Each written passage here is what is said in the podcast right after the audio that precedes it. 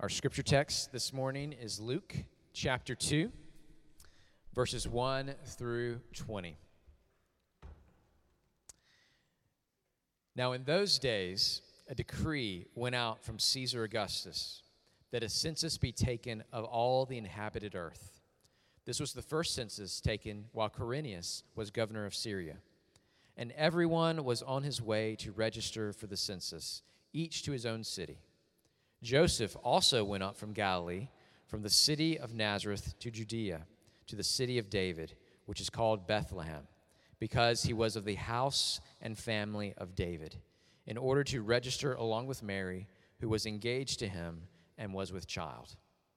While they were there, the days were completed for her to give birth, and she gave birth to her firstborn son, and she wrapped him in cloths and laid him in a manger because there was no room for them in the inn. In the same region, there were some shepherds staying out in the fields and keeping watch over their flock by night. And an angel of the Lord suddenly stood before them, and the glory of the Lord shone around them, and they were terribly frightened. But the angel said to them, Do not be afraid, for behold, I bring you good news of great joy, which will be for all people. For today, in the city of David, there has been born for you a Savior, who is Christ the Lord. This will be a sign for you. You will find a baby wrapped in cloths and lying in a manger. And suddenly there appeared with the angel a multitude of the heavenly hosts, praising God and saying, Glory to God in the highest, and on earth peace among men with whom his favor rests. When the angels had gone away from them into the heaven, the shepherds began saying to one another, Let us go straight to Bethlehem then, and see this thing that has happened, which the Lord has made known to us. So they came in a hurry and found their way to Mary and Joseph and the baby as he lay in the manger. When they had seen this, they made known the statement which had been told them about this child. And all who heard it wondered at the things which were told them by the shepherds. But Mary, treasured all these things, pondering them in her heart. The shepherds went back, glorifying and praising God for all they had heard and seen, just as had been told them. Let's pray together. Father, as we hear your word and hear the old, familiar story, may it fall upon our ears as fresh abundantly good news. Lord, the shepherds heard it and wondered at what they were told. May our hearts hear this news as well and wonder at a Savior born for us, born to die for us. May He be the King that reigns in every heart this morning. We ask it in Jesus' name. Amen. Amen.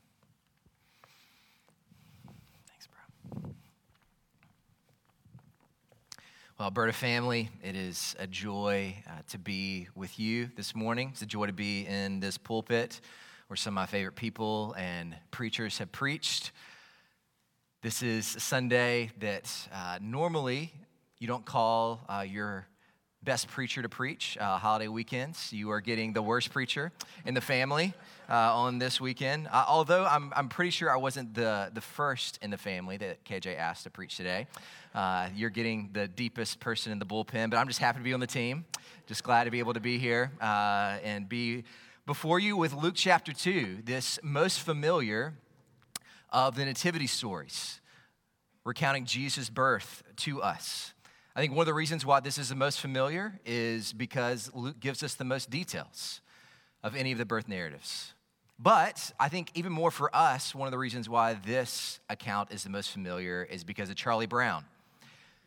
On December 9th, 1965, the Charlie Brown Christmas special aired for the first time and has aired on CBS every year. Since then, my mom told me that she actually memorized Luke chapter 2 as a child just by watching Charlie Brown once a year, every year. And of course, my mom memorized that by listening to Charlie Brown in the KJV. I almost told KJ to put up his NASB and read it in the KJV today because the KJV sounds right, right? When reading this account together. But the problem is often sometimes we can become so familiar with something, it begins to lose its power. And there's even a greater problem sometimes when we become so familiar with something, but the things that we become familiar with actually don't do a very good job of portraying reality to us. The nativity has become a very familiar part of our culture. But we may not have the most accurate picture of what the nativity looks like in our culture. Uh, one of the things I remember as a child learning that the wise men were not actually at the nativity. And so the way I would mess with my mom is by getting the wise men and hiding them in different parts of the house and telling them, to my mom, hey, the wise men are still a long way away. But some people that were there, as we just read in the text, is the shepherds. But the shepherds have kind of become a cute part of this story, right? And I've, there's some few kids that I'm pretty partial to that have played cute little shepherds in Christmas plays before. But the shepherds actually were not cute. The shepherds were actually a despised group of people in Israel. The shepherds couldn't testify in court, they weren't considered trustworthy.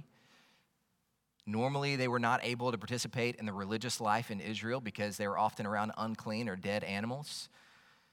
If we're to believe the rabbis of the first century, any flock that would have been this close to Jerusalem would have been raised in order to be a part of the sacrificial system in Jerusalem.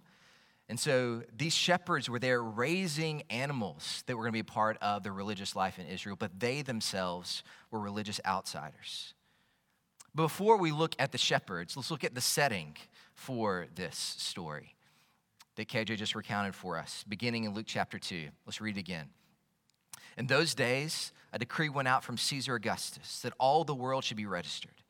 This was the first registration when Quirinius was governor of Syria. And all went to be registered, each to his own town.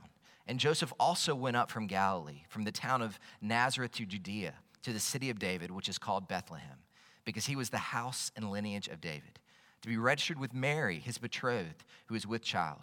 And while they were there, the time came for her to give birth.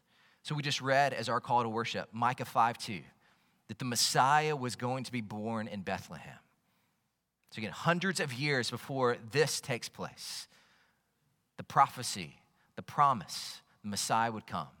But the question for the people of God is how would all these things come about? How would all these things, how would all these promises be fulfilled in the Messiah? The Lord's providence, his sovereign work in the world is always at work. Our God can cause anything to happen that he desires. He can use anyone at any time. He can use even broken people and things to bring about his perfect plan. At this time in redemptive history, Israel is back in their homeland, but they're still kind of in exile. It's like they were, like you could live in your house, but someone could tell you what to do all the time. They're still under the authority of a foreign power. Can tell them what they can and cannot do in their own land. But here we see the Lord's providence at work in Luke chapter 2. There are names listed of some of the most powerful people in the first century world. They're listed to give us historical context, but then these most powerful people are almost forgotten for the rest of Luke. But God here is using even pagan Roman rulers to do his bidding. Jesus is king. We just sang about it. Jesus king long before Kanye said he was king. And Jesus will forever be the sovereign ruler of the universe. He is the one, again, of Isaiah, the government is on his shoulders, and he is strong enough to carry it all. So, no matter what pagan ruler seems to be in control in the first century world or even in our day today, we can have confidence that Jesus' authority is greater and Jesus' kingdom is going to last longer. Again, think about it. Jesus was born into a world of Roman domination. Everywhere you looked in the world where Jesus was born, you would see signs that Caesar is Lord, that he is the one that has power, that his kingdom was going forth and spreading over the world. But who's scared of Rome today? There isn't a Caesar anymore. Again, Jesus is the one 2,000 years later that we are talking about, whose kingdom is still growing and spreading. And of his kingdom and rule, there will be no end. So while Caesar Augustus, here we read about the beginning of Luke 2, was pridefully trying to show the world how great he was by having all of the people in his kingdom registered and counted, our God was showing the world how great he is by sending his son to be born in humility in Bethlehem, sending his son to save his people. The king of the cosmos came in humility as a baby. As Charles Spurgeon says, the infinite has become an infant. Let's see that in verse 7. And she, Mary, gave birth to her firstborn son and wrapped him in swaddling clothes and laid him in a manger because there was no place for them in the end. In Philippians chapter 2, Paul recounts to us beautifully, probably a song that the early Christians sang together, recounts the humility of the incarnation, of God becoming man. We see a picture of that humility in this manger, don't we? The Messiah will be born and placed in a manger. But things would actually get worse for Jesus in his life. Later in Luke's gospel, in Luke 9 58, he says, Foxes have holes, birds have their nest, but the Son of Man doesn't have a manger anymore. He doesn't have any place to lay his head, Jesus says. I don't make a habit of quoting Joel Osteen in sermons, but I'm about to do that now. This is what old Joel says it says, When you're poor, broke, and defeated, all that proves is that you're poor, broke, and defeated. It doesn't bring any honor to God. If I brought my two children up here on the platform today and their clothes were all raggedy, worn out, holes in their shoes, hair not combed, you would look at me and think, What kind of father is he? It'd be a poor reflection on me. Joel says, Listen, when you look good, you dress good, you live in a nice place, excel in your career, that brings a smile to God's face. Let me ask you, how does that fit with Advent? How does that fit with this scene here in Luke 2? If that was true, what would that say about our Heavenly Father who sent His Son into the world to live with nothing, no place to lay His head? There's no room for Him. Part of the job of shepherds is to fight off wolves, even smiling wolves. In Jesus' kingdom, the first will be last the way to be great is to be a servant of all. If you humble yourself, God will exalt you. God opposes the proud, but gives grace to the humble. Jesus didn't just teach this, he modeled it with his life. The Son of Man didn't come to be served, but to serve and to lay down his life as a ransom for many. In Luke chapter 1, the angel has just told Mary, greeted her, Greetings, O highly favored one. We have to ask does this scene in Luke 2 sound like favor? Again, that there's no room for them? Having to put the Messiah in a manger? Put the one in whom the government will be on his shoulders, and of his rule and reign there will be no end, into a place that's a feeding trough for cattle? Paul tells us in 1 Corinthians 1 that God has chosen the weak, the despised of the world in order to shame the noble and the strong. Again, we see this right before this text in Mary's song. The rich and the poor are contrasted there for us. God tells us, Mary tells us, under the inspiration of the Spirit, that God is the one who takes the powerful and rich of the world and brings them down and sends them away empty. But the poor he has raised up. Mary actually quotes Psalm 113 which is a reference to Hannah's song as well, that our God is the one who lifts the needy from the ash heap to make them sit with princes, the princes of his people. This is what our God does. He loves to save those that are poor, those that are despised in the world. He loves to lift them up, to give them a place in his kingdom. Again, we need to make sure that we are not following a Americanized Jesus one that's been created in our own image. We need to make sure we're actually following the Jesus of Nazareth. The Jesus, again, that was the Messiah, the one that we sang about, that had the riches of heaven and left that to enter into poverty in the first century world. It's clear if you keep reading the Gospel of Luke, unless you have a spiritual poverty about you, you're not getting into Jesus' kingdom.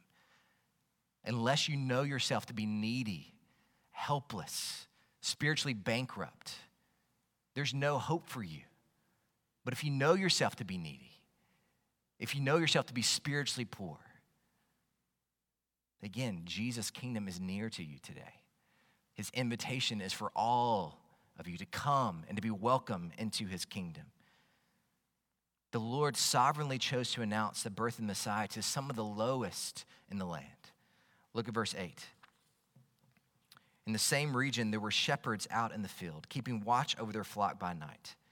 And an angel of the Lord appeared to them, and the glory of the Lord shone around them, and they were filled with great fear. So the scene here is the shepherds are out again in this flock at night. The reason why shepherds have to be out in the field at night is to keep watch over their flocks so that wolves don't come and devour their flocks. This dark sky gets filled up with the light of God's glory. This baby has been born. This Messiah has been born in Bethlehem. And stuff, strange stuff, starts happening all around. An angel shows up to this rough, ragtag group of men that aren't afraid of much. Again, they have to be out there because they're willing to fight off fierce animals, wolves. Some tough men. Not much scares them, but the text here says they are filled with great fear, or as Linus taught us, they're sorely afraid, right? Consistent with the rest of Scripture is their response here. They're scared. Maybe, unlike also this commonly portrayed for us, angels are not cute and cuddly little things. As my youth pastor would say, people TT in their tunics when angels show up. These are warrior messengers sent by the Lord here. And these shepherds are sorely afraid. They're filled with great fear. This passage in Luke 2 is all about Jesus. But Jesus almost just mentioned in passing here as the baby in a manger. But here, Luke uses the shepherds and the angels to point us to the glory of the Messiah, of the one who is in the manger. Look at the message from the angels in verse 2. The angel of the Lord said to them, Fear not, for behold, I bring you good news of great joy that will be for all the people. For unto you is born this day in the city of David a Savior who is Christ the Lord. And this will be a sign for you when you find a baby wrapped in swaddling clothes and lying in a manger. So, again, we may have to work here in some ways. I love Charlie Brown Christmas Special. and we watch as a family on Christmas Eve ourselves, but may have to do some work to maybe turn that off or that cute children's Christmas play and remember who these shepherds really are again. Remember, these men are religious outsiders. They're looked down upon, they're despised by their fellow Israelites, thought of as a low class, dirty group of people who couldn't be trusted. But who does the Lord choose to send the first birth announcement of the Messiah to? Not to a king in his court, not to religious leaders, not to the Sanhedrins, the, the Sadducees and Pharisees, but to lowly, stinky shepherds. He doesn't send it through the mail, but he sends heavenly messengers, a heavenly host, to proclaim this good news to them. And hear me, if, if you were being strategic and thinking about starting a marketing campaign for a new political messiah and savior, you wouldn't have chosen these cats. You wouldn't choose these guys to be the ones to do the infomercial for you. Again, these guys couldn't even testify in court. But me, I don't know who is all in the room today. Some of you may have been brought as a family member because it's Christmas time. You may be skeptical of everything I've said this far. But I think one of the reasons why, if you are skeptical of these things, that you should consider that these things may actually be true is because if you were making this story up, these are not the guys you would choose. This is not how the story would go if you're trying to win a hearing and following with other people. But this is exactly who God chooses. And if we, as the people of God, are considering this, this should show us how gracious our God is, how incredible his plan is. Again, is a picture, an illustration of 1 Corinthians 4, 1 for us that God has chosen the low and despised in the world to shame the high and mighty. Later in Luke's gospel, we read how as Jesus is eating with sinners, with prostitutes and tax collectors, Luke records for us the Pharisees and their scribes grumbled at his disciples, at Jesus' disciples, saying, Why do you eat and drink with tax collectors and sinners? And Jesus answered them, Those who are well have no need of a physician, but those who are sick. I've come not to call the righteous, but sinners to repentance. So Jesus isn't saying here that there are some people that actually aren't sinners. He's the only sinless one. But there are some people who see themselves as self righteous, as righteous within themselves, as not needing a Savior to save them from their sin. The angels here have come and said they have brought good news of great joy. But hear me, this good news of great joy is only good news if you know the bad news first. So, the beginning of this month, I had an annual procedure where doctors knock me out and go in and make sure no cancers come back in my body. And thankfully, got good news. It was great. It was a relief to get good news once again. But it's only good news in light of the bad news, right? There's a couple phone calls I'll never forget my life. I remember getting a phone call from my doctor and telling me that no cancer had spread to my kidneys. Remember getting another call from my doctor and telling me that I could come off cancer treatments and they were changing my cancer grade. Those were good news. It was great joy that was brought to our family, got those things. But those things only made sense and were only good news because I'd gotten a string of bad news first. Again, just getting those calls would not felt like good news. It would have been very confusing if I hadn't gotten the bad news first, right? The bad news for all of us that we're all born with something more deadly than terminal cancer. Since our first parents rebelled against their creator in the garden in Genesis 3, sin has come into the world and brought a curse with it. And because of that, we're all born into a world of sin, and we're all born as sinners with a sinful nature that makes us do what Paul tells us in Romans 1.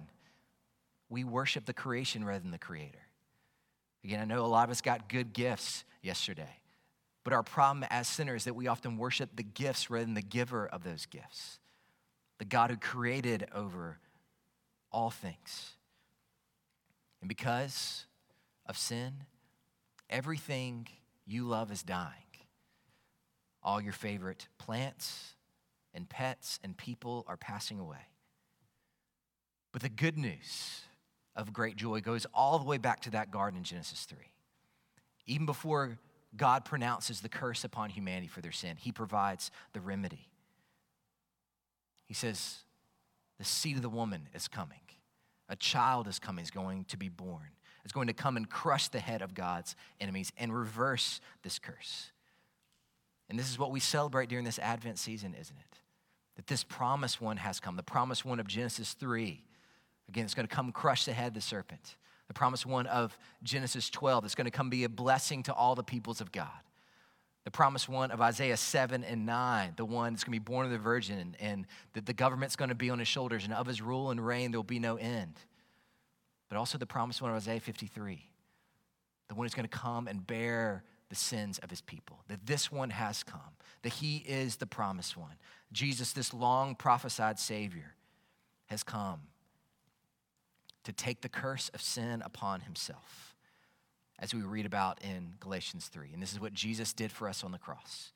He took the curse of sin upon himself, all the judgment that we deserve upon himself, so that as we sing during this Advent season, so he might make his blessings flow far as the curse is found all who believe in him, all who turn from their sin and themselves and trust in Jesus can be forgiven, can find blessing in Jesus rather than the curse of what our sin deserves. This is the good news of great joy that's come for all people.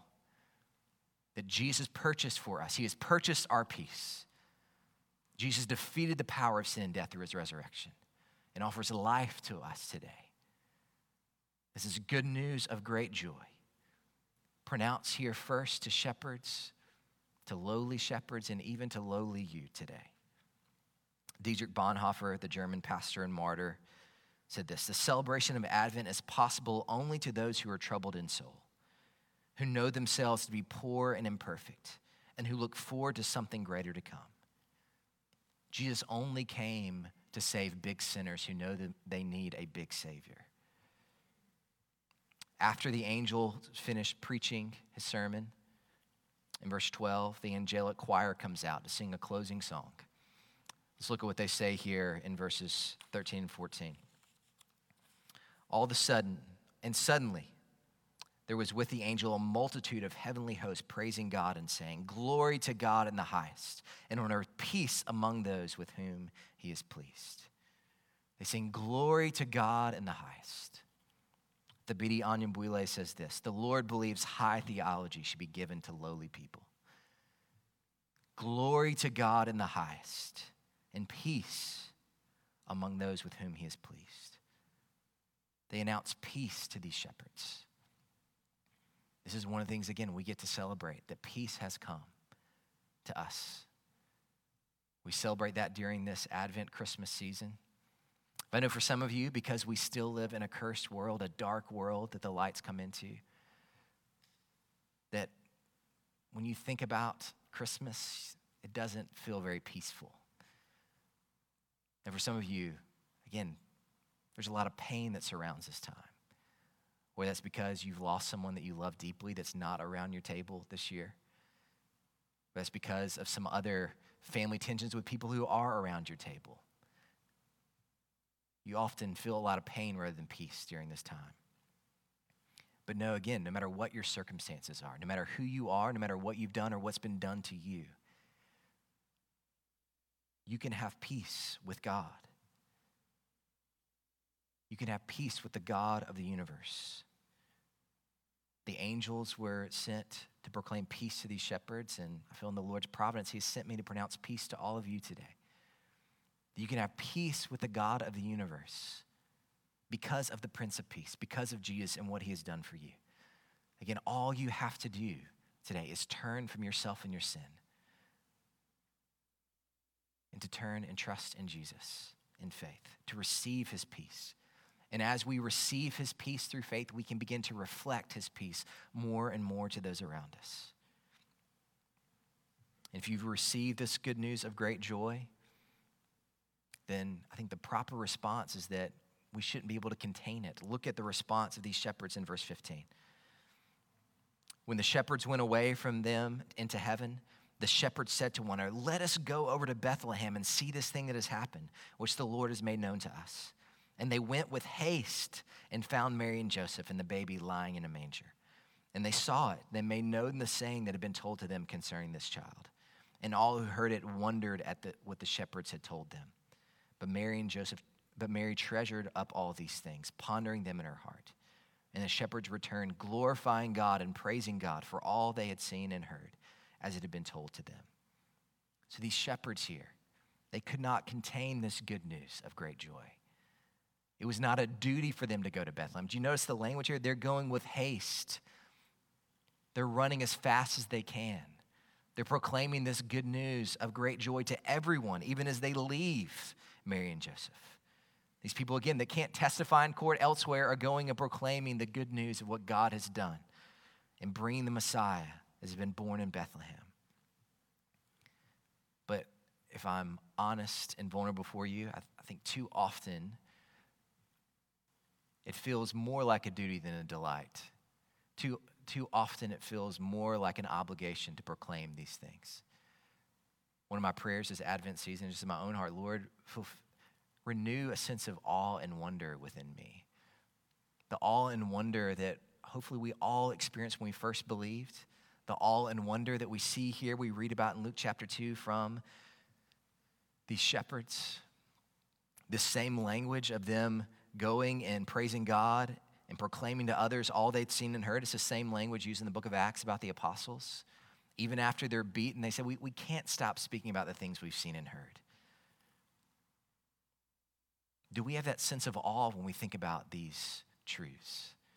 When we think about what God has done for us in Jesus? When we think about the Messiah in the manger? We think about the Christ who's gone to the cross to bear our curse upon himself. Does that lead us to awe and wonder as the people of God? What we love is never far from our lips. We see here these shepherds go with great joy and proclaim this good news of great joy to all those around them. And the proper response for us to this good news is for us to ponder these things in our heart the way that we see Mary and Joseph doing here to ponder these things and to go and proclaim these things, to proclaim the excellencies of Him who's called us out of the darkness of this world into His marvelous light. So, we as the people of God now live between the Advents. We live between Jesus' first and second coming. All is not made new yet. Again, the curse is still here. Pandemic still persists. Sickness and sadness, disease and death are still around us. But what Jesus has brought into this dark world is hope. He's brought peace. And today, again, you can have the peace that only the Prince of Peace can offer you through faith. And my prayer is that we, as the people of God, would live each day in light of these two Advents. That we live each day in light of what Jesus has purchased for us. The Prince of Peace who has purchased peace for his people, peace with God, and peace we can have now with those around us. That also we would live each day in light of the final day, in light of the day when all will be made right, when all will be made new, when there will be no more curse left in this world, where there will be no more darkness left in this world. The light of life will come and fill this world with his light. But until that day, may the Lord give us grace to live each day in light of what he's come and done for us. Let me pray, Lord, give us grace to do that. Father, we pray that you would give us grace to ponder these things in our hearts, that you would restore our all within us for what you've done for us in Jesus, so that we can more faithfully proclaim this good news of great joy to others. Help us to live each day in light of what you've already done for us in Jesus, and also each day in light of the final day of what's coming for us in Jesus. Father, I pray that you would give us grace to all respond in faith, to all afresh and anew turn from our sin, turn from trusting in ourselves, knowing we have all gone after things that can never save us or satisfy us, and look to Jesus, the only one who can save us and satisfy us. We need your helper to help us do these things. Father, I do pray that your Spirit, who's also a comforter, would comfort those that are groaning, that are longing for the day when all things will be made right. I pray that we would be able to, by the power of your Spirit, to be a reflection of the peace that the Prince of Peace offers to others. And give us grace to proclaim your excellencies of you have called us out of darkness into your marvelous light until that final day where we will enjoy that light fully and forever. And we pray these things in Jesus' name. Amen.